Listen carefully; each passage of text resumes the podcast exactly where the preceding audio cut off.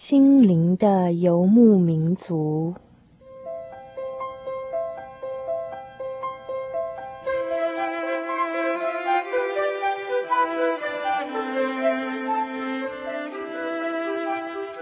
在这个谁都不管谁的后现代社会里，每一个人的心灵都是游牧民族。成长的过程就是寻找的过程。每一颗漂泊的心灵，其实都在寻找生命的绿洲。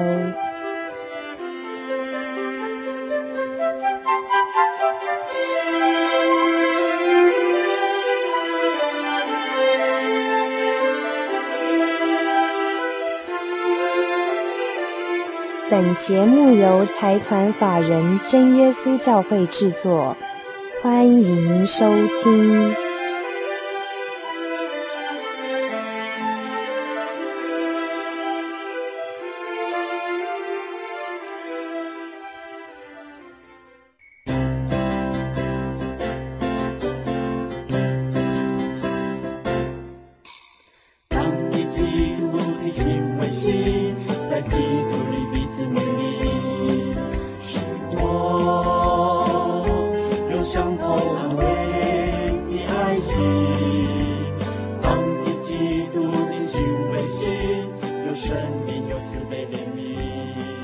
心灵的游牧民族，在空中的朋友，大家好，我是 Kevin，欢迎大家今天再打开收音机来收听我们的广播节目。在节目的最开始，跟大家分享的是这一首福音诗歌创作《贴心》。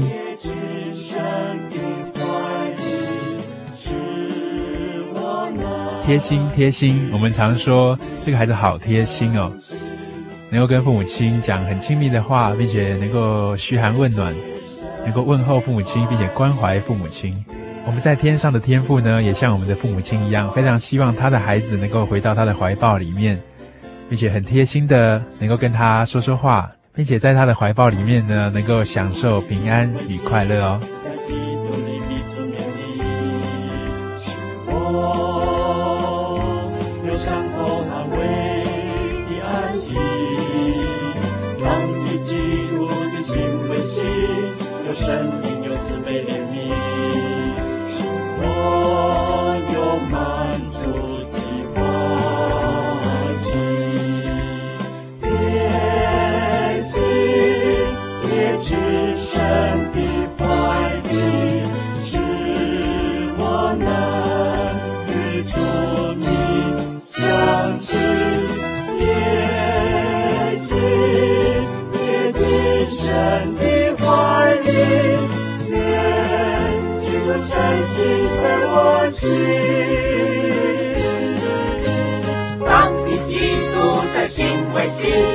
在基督里彼此勉励，是我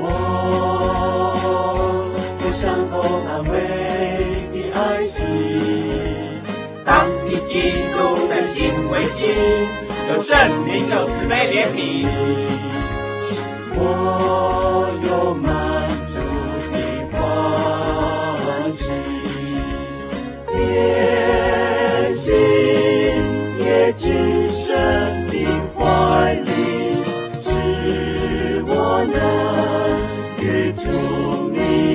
你相亲，贴心也至深的怀里，愿基督传心在我心，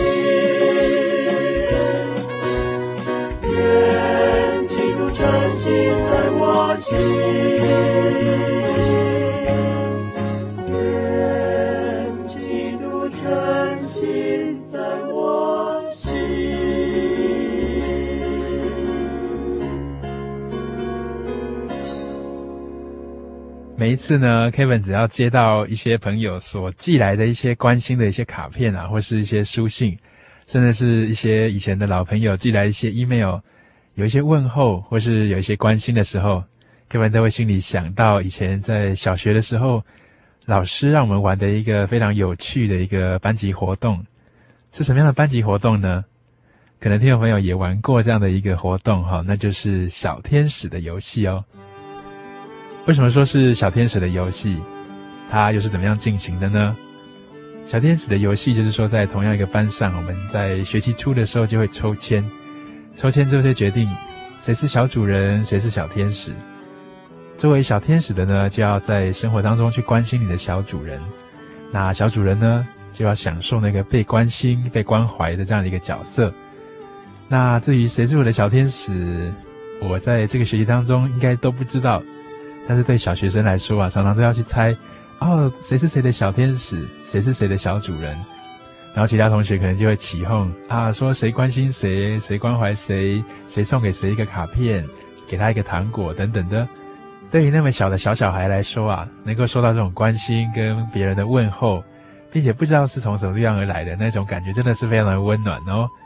长大之后，常收到一些朋友的一些关心跟寄来的一些贺年卡或是一些 email，也觉得好像真的有那么多人在身边关心我们，在我们需要帮助的时候，能够伸出他们的手来给我们及时的一个问候跟安慰哦。在今天节目当中啊，跟听众朋友一起来分享，在生活当中人与人之间的这种关怀啊，有时候也好像是天使跟小主人当中的这样的一个关心的动作。另一方面，在圣经当中，怎么样来谈论天使的呢？我们怎么样能够在自己的生活当中去找到天使来关心我们，也扮演别人的小天使呢？在今天节目当中啊，Kevin 就要在生活咖啡馆的这个主题里面跟大家来分享，天使常伴左右。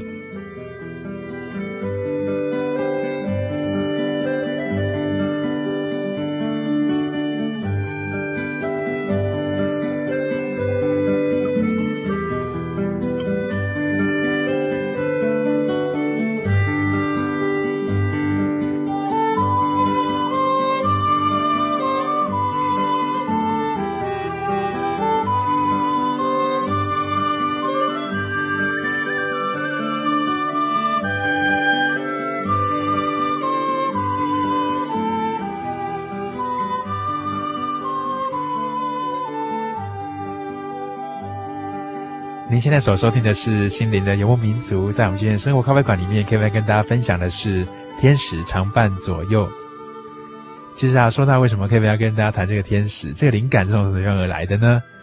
除了收到一些朋友的关怀信，然后觉得说感到很温馨、很亲切之外，另外一方面啊，前几天在跟一些朋友在查考圣经、在读圣经的时候，读到在希伯来书里面说到一句话，哈，觉得蛮有意思的。他说到，耶稣降生到世上来的时候啊，叫他暂时比天使小一点，叫耶稣暂时比那些天使还小一点。其实常听我们节目的听众朋友就会知道啊、在谈到耶稣的时候，我们知道他是神，他是神亲自道成肉身到世界上来，为了拯救我们人类。那为什么说暂时比天使小一点呢？难道神会比天使小吗？这是蛮有趣的一个问题哦，并且圣经说暂时，那这个暂时到底是什么时候呢？那从这句圣经里面的这个文句来看呢，我们就在想，到底这个天使跟我们世人有什么关系呢？那耶稣跟天使又有什么关系呢？暂时比天使小一点，那暂时之前跟暂时之后。他又恢复他的这个全能，是不是能够掌管这些天使呢？那这些天使又从什么地方而来？他们有什么样的特性？他们的个性如何啊？他们的工作如何？他们到底为人可以做些什么？或是他们主要的工作和任务该达成的目标是什么呢？这些都是非常有趣的一些问题啊！所以在今天节目当中啊，Kevin 就要跟大家来探讨这个天使的主要角色。以及他跟我们人的关系，还有我们该怎么样来看待他们为我们所做的那一些事情。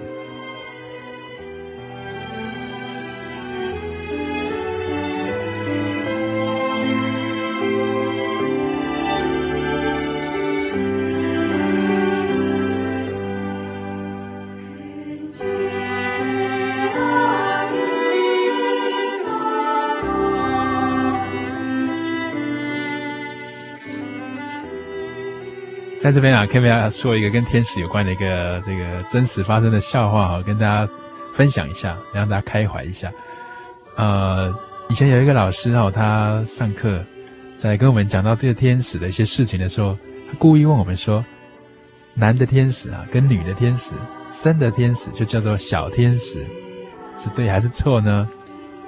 当时我们年纪很小，就说：“对啊，没有错啊，生出来就是小天使啊。”其实啊，照圣经的观点，还有主耶稣曾经说过关于天使的一些事情啊，我们知道，天使是没有嫁娶的，因为他们是服役的一个灵。什么叫做服役的灵呢？他们为了就是完成神手中所要做成的一些事情。我们在稍早的节目当中提过，人跟神呢，就好像父子关系，像天父和儿女的这样的一个关系一样。那这个天使呢，在旁边啊，他不是神的儿女哦。那他是什么呢？他啊，就好像是一个管家，就好像是一个仆人这样子。所以我们说他是服役的灵，其实他就是能够达成在这个家里面啊，神所托付的一些事情。所以他们是非常的顺服，非常的谦卑的，并且在神的旨意之下。照着神所要他们做的一些事情，他们认真的去把它达成。其实，在圣经当中有很多的故事记载天使他们所做的一些事情。比如说，有时候他们是保护我们，有时候是拯救、搭救我们脱离危险；有时候他也指引和安慰门徒；也有的时候他根据神的差派啊，到这个世界上来传神的警告，或是颁布神的一些律法。有时候，他也帮助信徒能够来抵挡这个撒旦哦，就是抵挡这个魔鬼哦。那有时候，他也帮助人们在世上的一些战争，好多好多的事情哦。所以我们可以想见，天使其实是很忙的，他们的工作压力应该也是蛮大的。但是，我想，因为他们有超人的一些能力，譬如说啊，在圣经当中就曾经提到有一个叫做但以理的人呐，他因为一些不明不白的一些冤屈啊。被国王下到这个狮子坑里面，跟一些狮子在那个坑里面，他是受陷害的。结果神就差派天使呢，能够封住那个狮子的口，这是非常神奇也非常厉害的一件事，能够把狮子的嘴巴堵住啊！所以在那一天当中，那一天晚上啊，这个但以里都没有受到这个狮子的侵害。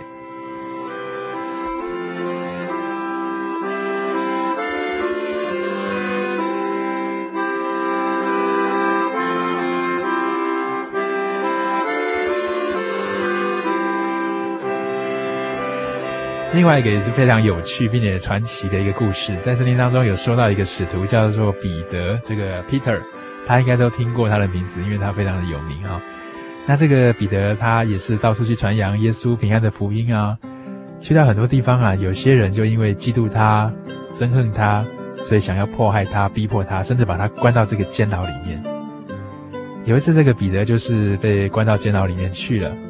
那天晚上啊，他的两条腿哦都被铁链锁住哦，并且睡在两个这个士兵的当中，并且在他的监牢外面还有人在看守他。结果后来发生什么事，你知道吗？在半夜的时候啊，忽然有一个主的使者，忽然有一个天使出现了，站在那个旁边哈，把那个整个监牢照得好像白天一样，非常的光亮。这天使啊，拍拍彼得，把他拍醒了，并且跟他说。快快快快，快点起来！可是彼得的脚被脚链链住啊，怎么办？非常奇妙也非常奇异的这个事情，这个铁链就从他的手上跟脚上就脱落下来。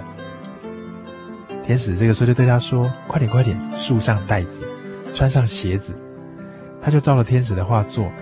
接着天使又说：“披上你的外衣，跟着我来，快点。”彼得这个时候就出来哦，就跟着他。他不知道天使所做的是真的，他还以为在睡梦当中他看到异象了呢。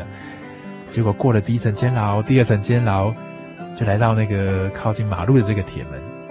这个铁门竟然也自己开了哦。他们一出来的时候啊，就走过一条街。这个时候啊，天使就离开他们去了。非常奇妙的一件事情，所以我们也可以从这样的例子来发现，天使常常在危难的时候搭救我们。并且，当我们受到不明不白的一些冤屈的时候，神也看见，他看见我们在当中所受的一些苦楚，他派天使来搭救、来安慰我们。这样的一个例子，真的在圣经当中常常可以发现，在生活当中有时候我们也可以感受到哦。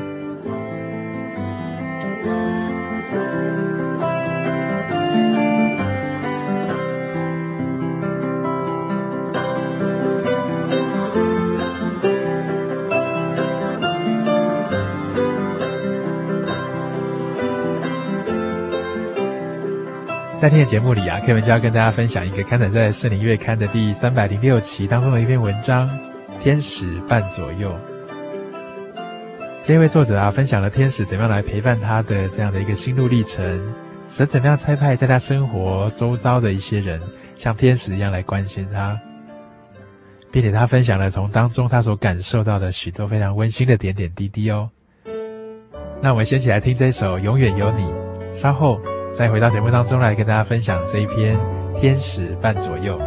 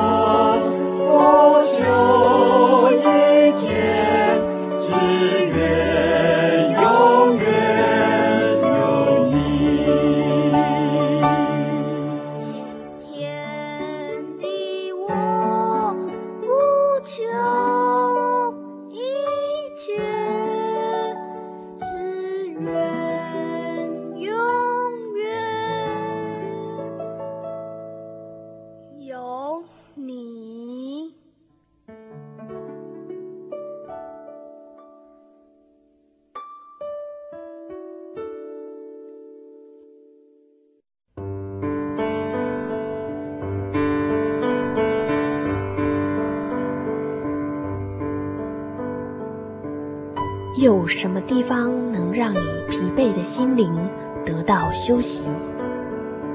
有什么声音能抚慰你面对生活的不安与焦虑？谁能紧牵你的手，一生永不离开？谁能为你擦去眼泪？谁能为你舍弃一切？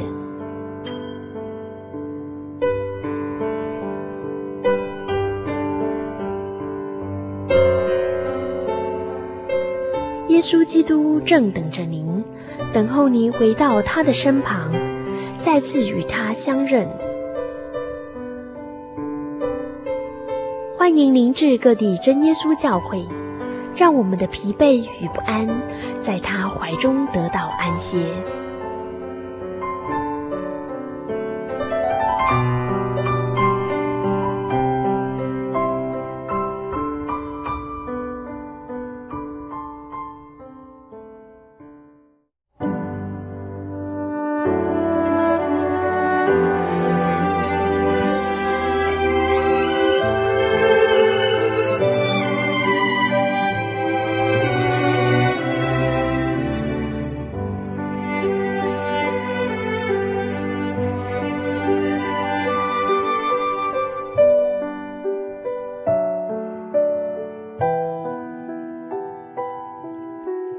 前几天我自己开车到温哥华市区的超市去买菜。我一向很少在市区的道路上面开车，因为在市区里啊，交通非常的拥挤，而且有很多的单行道，常常去的时候跟回来的路线会不太一样，这让我非常的紧张。有时候我一开车出去就很怕转错弯就迷路了。来到温哥华一年多了。我渐渐的熟悉几个主要的干道和路线，现在开车到机场和几个购物中心都不再是问题了，也好久没有那种惊慌失措的感觉了。刚移民到温哥华的时候，开车找路是我最大的挑战，但是感谢主，除此之外似乎没有什么可以让自己更加的惶恐了。这让我想起。小的时候，我家住在台北。从小学一年级的时候开始，我就得自己搭公车去上学。幸好那个时候民风非常的淳朴，小小的年纪像我这样子独自一个人搭车搭来搭去去求学的人非常的多。一直到三年级下学期，我转到家里附近的小学就读，我才转变了这种搭公车上学的日子。我记得那时候并不觉得自己特别的勇敢，因为我听到教会里的老师跟我说，我们每一个小朋友都会有两个到三个的天使在保护我们哦。我心里想，因为有天使在保护我，所以我没有什么可以害怕的，并且这样的信念一直到现在都笃信不疑。从前我常常去揣测。天使到底长得什么样子啊？根据教会里面一些弟兄姐妹的见证显示，天使应该是非常的俊秀的，而且好像长着翅膀，穿着白袍，非常的漂亮，非常的纯洁又光明。虽然我从来没有看过天使，但是在温哥华的这段日子，我的确感觉到常常有天使环绕在我的左右。保护、安慰着我。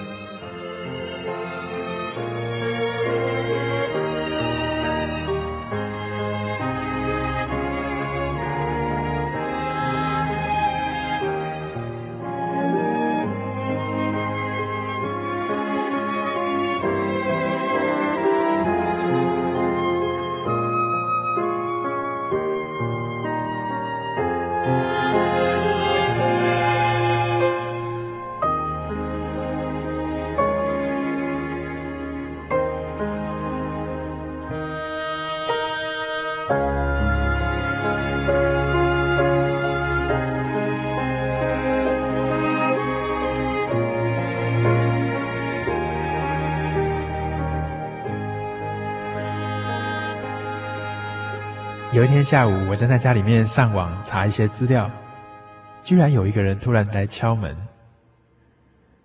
我一开门，出乎我意料之外的是一位教会里的姐妹。她一进门便问我最近过得好不好。我那时候很纳闷，为什么她事先没有告诉我她要来，她就突然跑来了呢？万一我不在家的话，那她不就扑了个空吗？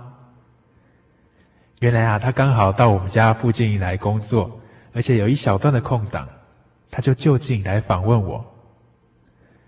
他一见面就流露出非常关怀我的一个眼神，他一直问我最近过得好不好，因为他感觉到好像有人在他耳边一直催促他，催促他要来关心我，要来看我。那时候我坦白的告诉他，我自己正陷在一种非常茫然、非常纷乱的情况之中，不知道未来该何去何从。并且我身旁许多非常热心的一些朋友，纷纷投送一些意见给我，让我觉得无所适从。然而在那天下午，经由他的一段安慰和勉励之后，我豁然开朗了起来。一夕之间，所有的忧烦一扫而空。两个小时，他离开我们家，他又回到他的工作岗位上去了。他告诉我说。这可是他头一遭在工作当中有一段休息时间的时候，跑出来看看别人啊。我想在生命当中，恐怕那一天他真的是注定要成为我的小天使了。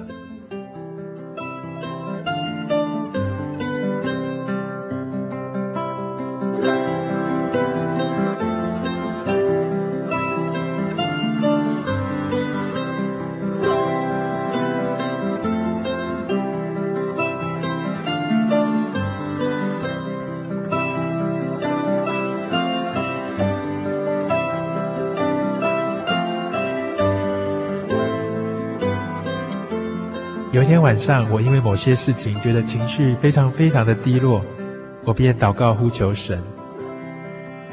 祷告之后不久，就接到一通来自台北的长途电话，那是一个在台湾的一个朋友。出国以来第一次接到他的电话，让我觉得非常的惊喜。他特地抽空打电话来问候我，问我最近过得好不好。他和我聊了将近半个小时，让我那天晚上在非常寂寞的夜晚里感到格外的温馨。但是第二天中午，我又愁眉苦脸的向神哀求，向神祷告，祷告到一半的时候，电话又响了。没想到另外一个姐妹从美国的圣路易斯州打电话给我，这无非又是一个令我非常喜出望外的一个来电。因为我们已经十多年没见了，并且我现在知道他生活在神的恩典当中，并且在教会里非常热心的侍奉，这让我感触非常的深，非常的多。很巧合的，这两位姐妹她们都有幼小的子女，在百忙之中竟然还能够抽空来关心我，真的叫我非常非常的感动。他们的来电就好像是来自天使的声音。我深深的知道是主耶稣亲自在安慰我。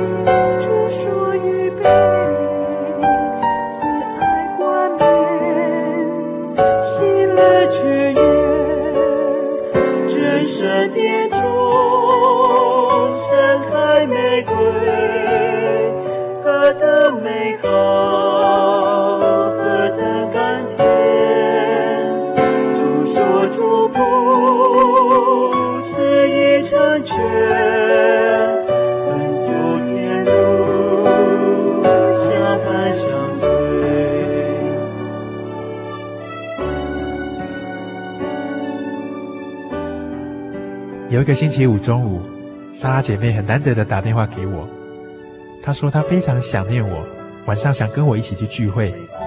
果然，傍晚的时候她就来找我了，并且她决定要请我吃晚餐。其实那个时候我正因为昨天车子停车停得不对，被拖掉而感到非常的忧郁，而她好像也是神特地派来安慰我的一个天使。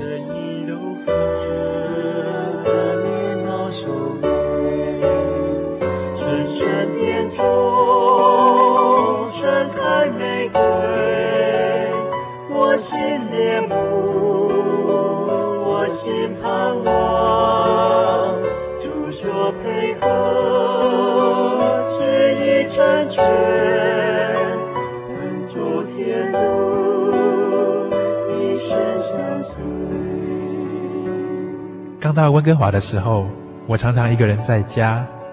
当我一个人在家的时候，我常常不自觉的会想到一些诗歌，那些美妙的诗歌的旋律呢，好像就在我的耳边环绕回响，让我的心情呢一直保持的非常的平静，非常的安稳。甚至有一天，我在睡梦当中，感觉到有一个像父亲一样的男子来到我的面前亲吻我，那样的一种亲吻非常的纯洁，非常的甜美，包含了怜惜的父爱和真挚的一种感情，就好像圣经当中的雅歌所说的。愿他用口与我亲嘴，因你的爱情比酒更美。那一记亲吻的甜美滋味，到现在让我回想起来还觉得滔滔然的，难以忘怀。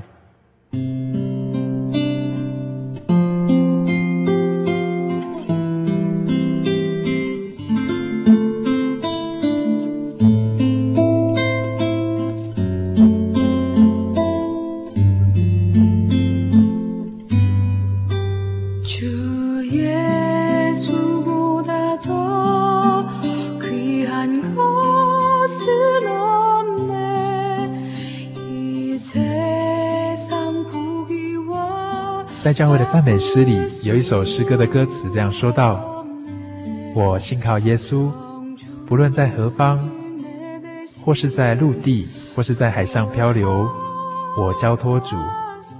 我并不感觉惊慌，因为我慈爱的救主必常看顾我。或在家里，或出外，他保护我们过得稳妥。我信靠主，深知主看顾我。”因为他随时随地保护我周到，这首诗歌正是我这段日子以来的心情写照。虽然我离开了熟悉的家乡，远离了亲爱的家人，但是我跟主耶稣的关系却更加的密切。他丰盛的慈爱和恩惠完全显明在我的生活点滴当中。当我身处在异地，感觉到孤独的时候，他像慈爱的父亲一样呵护着我。更像亲密的爱人一样宠爱着我，并且拆牌天使随时在旁边看顾保护，使我毫无失落和恐惧。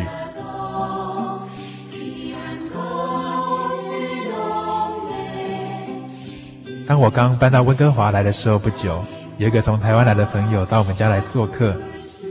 临别的时候，他送给我一个天使的一个风铃，他说：“让这个天使在生活当中跟我们作伴。”可不是吗？天使就在我身边啊。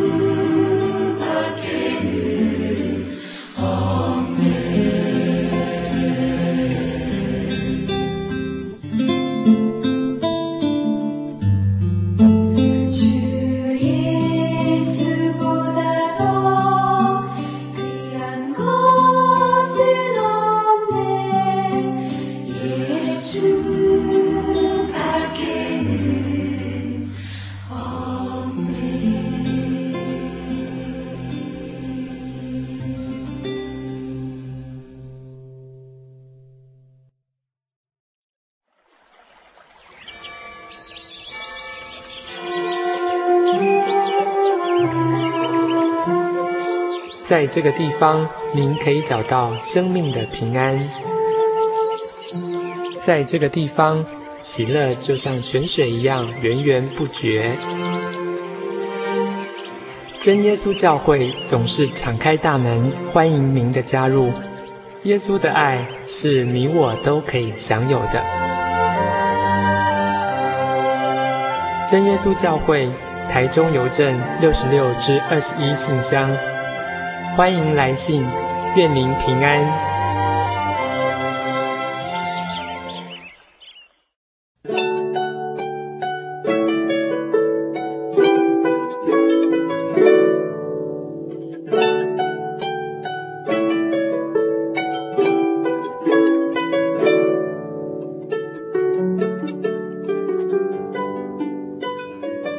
您现在所收听的是《心灵的游牧民族》节目。大家好，我是 Kevin。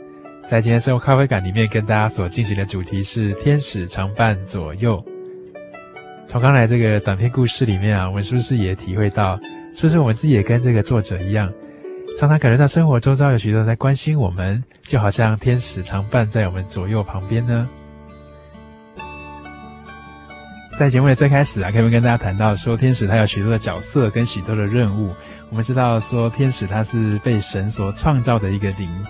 那他不嫁也不娶，他跟人不一样，他有不一样的一些能力，这些能力都是来自神的。神赐给他们这样的一个力量，可以执行许多神所交代的一些任务，并且呢，天使他们是非常的圣洁的，他们是非常的光明的。就像刚才在见证当中所谈到，他们穿着非常洁白的这样的一个衣服哈，在教会当中呢，也有一些弟兄姐妹会看到异象，看到天使，会发现他们真的是穿着非常洁白的这样的一个衣服。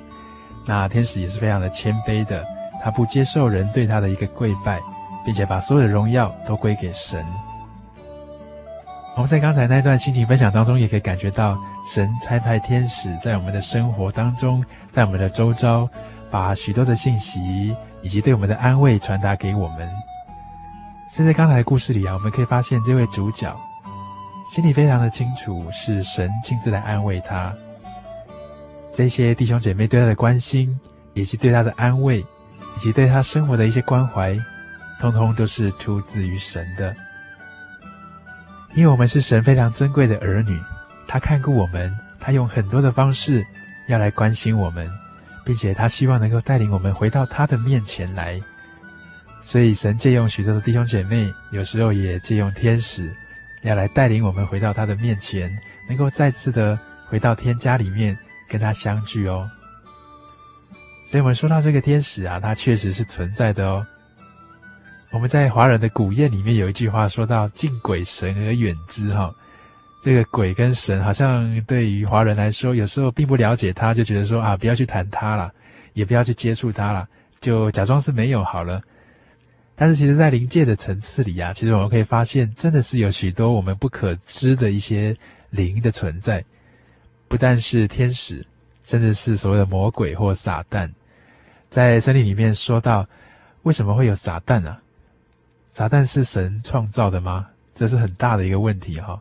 其实我们知道，在天使来说，他的本性来讲是非常的善良、非常的纯洁，并且非常的谦卑的。他不接受人的跪拜，并且把荣耀都归给神。但是有时候他骄傲起来。因为呢，天使也有神所赐给他的一些力量，所以有时候他觉得自己好像很行的时候，就骄傲起来了。圣经说到这样的一种骄傲心态啊，就会让天使变成魔鬼，因为他堕落了。堕落之后就不能站立在神面前，就变成被神所撇弃。这就好像说家里的这个仆人啊，有时候心里骄傲起来，不想听从这个主人的一些吩咐，甚至想要取代主人的地位的时候。这时候啊，主人可能就会觉得说啊，不适合让他再继续待在这个家里了。所以这就好像是天使他的堕落的情况。那因为他堕落之后心生骄傲，他就非常希望啊，这样的骄傲也能够放在人的心里面，让人也跟他一样堕落，免得说人到后来的时候回到神面前去，但是对他来讲，他却没有这样的机会可以再回到神的面前。所以我们从这样听起来啊，这个天使跟魔鬼好像只是一线之隔。在于他们心理上是否归向神，或者是说他们心生骄傲不归向神。同理啊，对我们世上的人来说，有时候是属神的，或是属这个世界的，好像也是那么一线之隔啊。是哪一条线呢？好像就是我们回到神的怀抱里，或者是我们选择自己，还是靠着自己飘荡在这个世界上，就这么一线之隔。有时候就让我们没有办法回到天父的怀抱，没有办法重新去承认。啊，我们是天父所尊贵的这个儿女，这是非常可惜的一件事。所以，我们从天使跟魔鬼他们的不同的处境跟不同的这样的一个身份，可以察觉到，人生在世啊，其实最重要的事情，就是找到我们自己从什么地方来，要往什么地方去。从什么地方来，代表的是我们跟神有什么样的关系。而要往什么地方去呢？则代表着将来我们到底是不是能够重新跟神和好，能够回到神的家里面。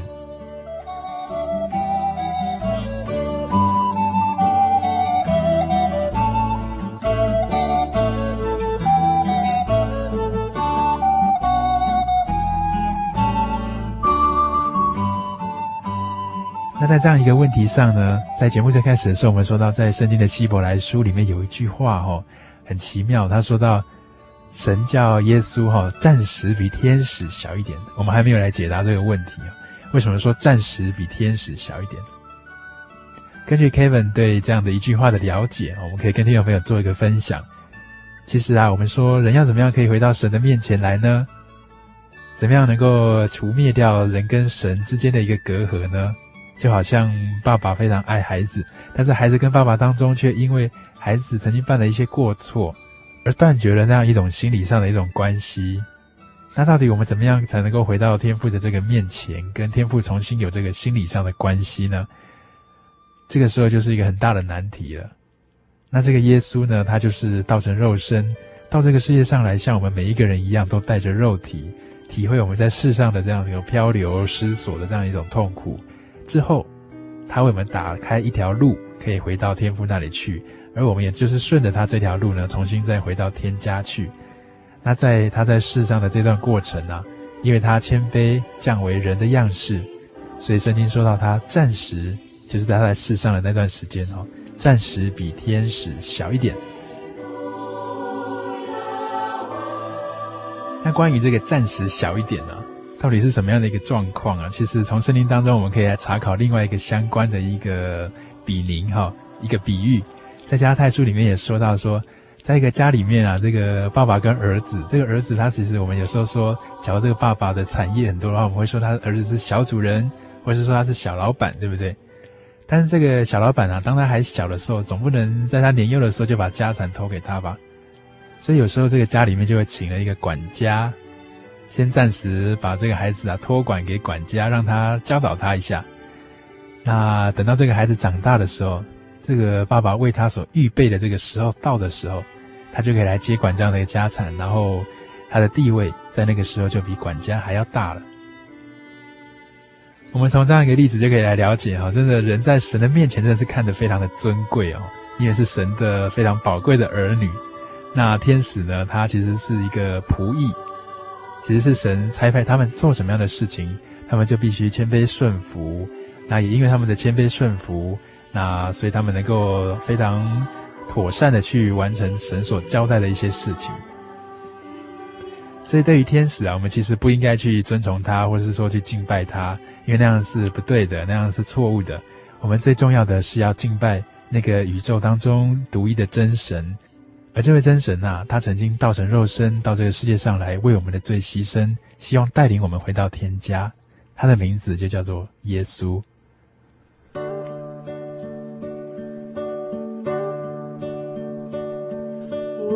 独自走在夜里，害怕和忧伤，我无助。掩饰背影，感到恐惧，感到悲伤。谁能帮助？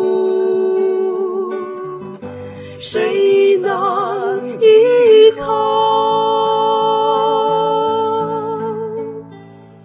当我认识耶稣。我的生命有了曙光，我心只有耶稣，他爱充满我心，谁难救我，谁会爱我？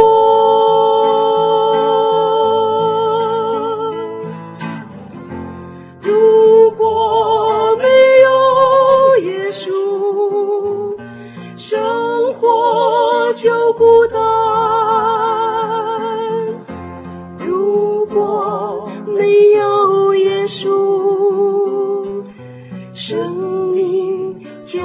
jugar.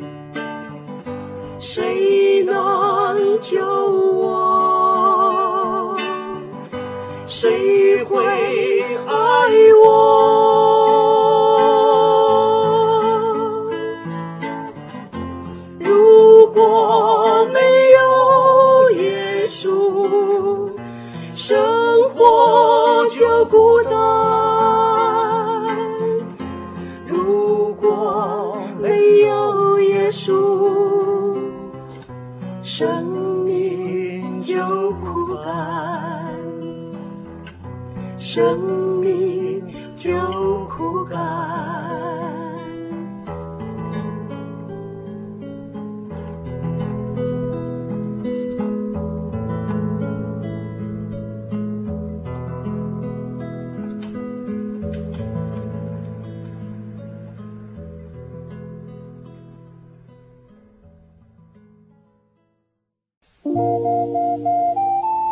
上曾经看过这样的招牌“真耶稣教会”吗？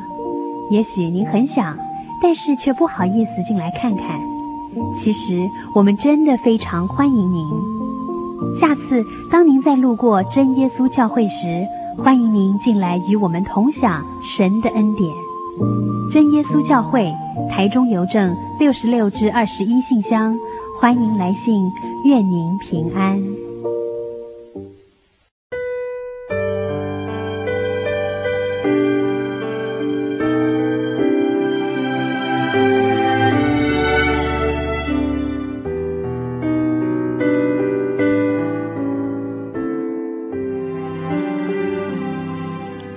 现在所收听的是《心灵的游牧民族》。大家好，我是 Kevin。在今天的这一集《天使常伴左右》当中，不知道您是不是对于天使的任务和角色，以及我们在生活当中彼此关心这样的一个话题，有更多的认识和了解呢？假如你听完今天这一集啊，你觉得说这一篇文章的这个来源，它的这个杂志《圣灵杂志》啊，你觉得你觉得感到非常有兴趣？希望你自己也可以收到这样的一个杂志的话，我们都非常欢迎你来信来跟我们索取哦。来信你可以寄到台中邮政六十六支二十一号信箱，台中邮政六十六支二十一号信箱，或是你可以传真到零四二二四三六九六八零四二二四三六九六八。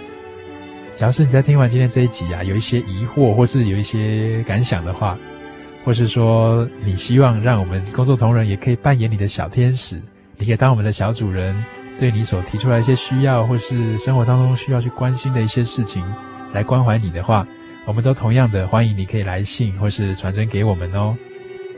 假如你也常常上网的话，你可以到我们的喜信网站 joy 点 org 点 tw，joy 点 org 点 tw，到喜信网站上面呢，能够留言给 Kevin，或是在上面收听我们的过去的一些节目。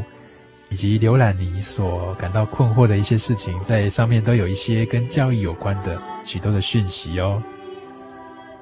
我们今天的节目就进行到这个地方，天使常伴左右。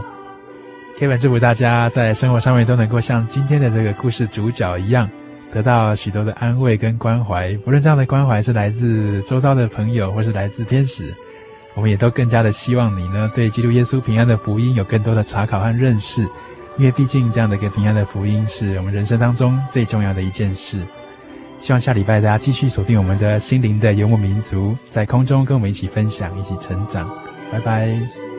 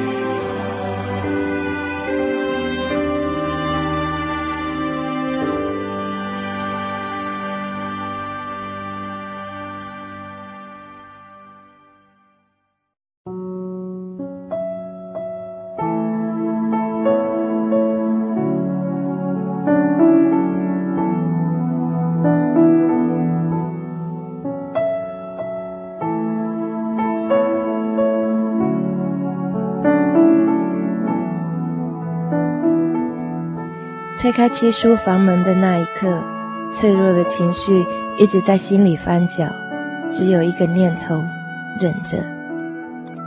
和七婶闲话家常，谈小孩，却忍不住用眼角瞄七叔，不敢正眼看，怕忍不住。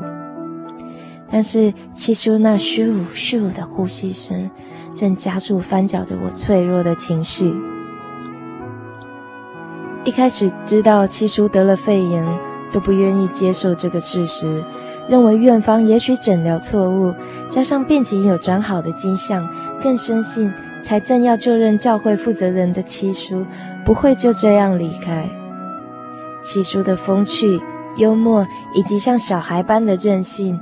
怎么都无法与和病魔缠斗的人联想在一起，不断的相信七叔一定会好起来的，但真神终有他美好的旨意。正觉得七叔病情渐渐好转，在毫无预警的情况下，又忽然加速恶化，再度住进了医院。那天去看七叔，虽然他脸上带着氧气罩。原本就吃不胖的脸庞更显得憔悴瘦弱。七叔还拿下氧气罩，用仅有的力气努力地说：“不用担心，我吃得下，睡得稳，只不过吃下肚的东西出不来。”我只能苦撑着微笑，不敢和他多说，怕眼泪会比话还要先落下。再跟七婶聊了几句，怕小孩吵。便道了平安再见，离开前到了七叔的床前，轻拍他干瘦无光泽的手背，说：“七叔加油哦。”七叔无力的点点头。六天后，七叔离开了。怎么也无法相信，这样有趣、仍属壮年的七叔，说病就病，说走就走。但真神的旨意岂是俗世的人所能了解的呢？只能不停地为七婶代祷，愿真神安慰他的悲伤，愿真神看顾三位弟妹，在信仰的路上不偏差，愿真神赐福这家人，今后的日子平安快乐。无人能免死这场战争，凡事都有定期，生有时，死有时。我们只有顺从神的带领，因为赏赐与收取均在神，凡事都有神预定的美意。听友 Aaron。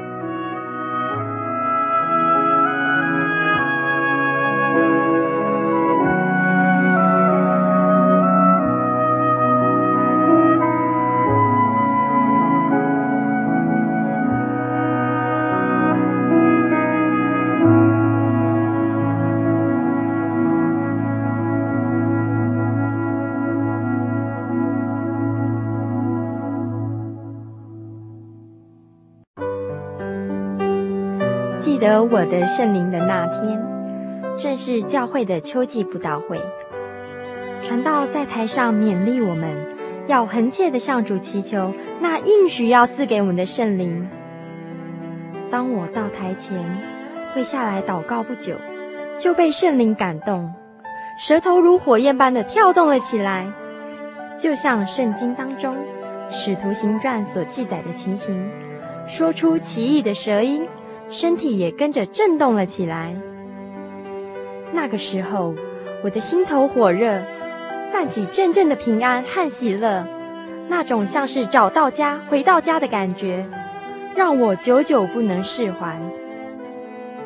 我知道自己已经得到了宝贵的圣灵，真实的体验耶稣升天之前所给我们的应许，就是相信他的人。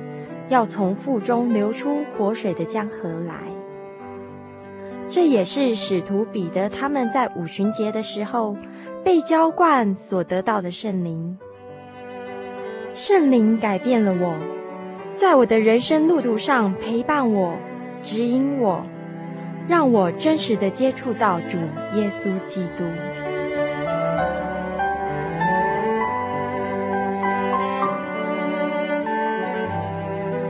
圣灵就是真神所赐的灵。亲爱的朋友，使徒保罗曾经问以弗所教会的信徒：“你们信的时候受了圣灵没有？”他们回答说：“还没有。”假如你也想体验、接触这宝贵的圣灵，我们都非常欢迎您到各地的真耶稣教会，跟我们一同来查考，一同来祈求。您可以上喜信网站来查询各地真耶稣教会的地址：joy 点 org 点 tw。我们衷心的期盼你也可以跟我们一起来领受这宝贵的圣灵。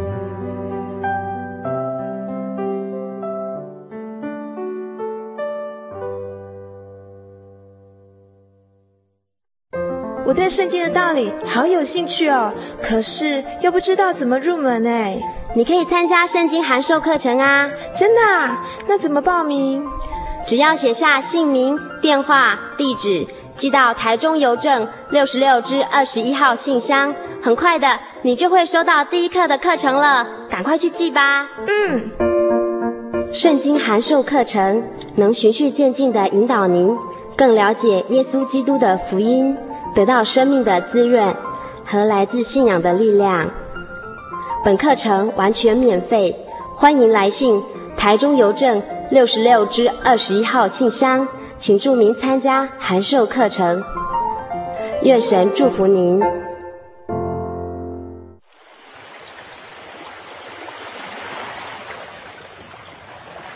小伟，为什么你们教会的洗礼必须到郊区有河水或是海边的地方呢？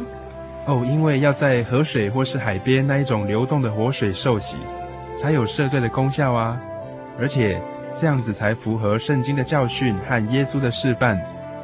嗯，可是洗礼不就是你们基督教会入教的仪式吗？哦，不是的，它不只是仪式，每个人都必须要悔改，信靠耶稣，并且奉主耶稣的名全身受洗，这样才能够有功效的重生哦，并且能够和神重新和好。哦，既然活水洗礼是跟每个人都有关系的，那我希望能够有更多的认识。好啊，你可以到你家附近的真耶稣教会，更深入的查考这方面的道理哦。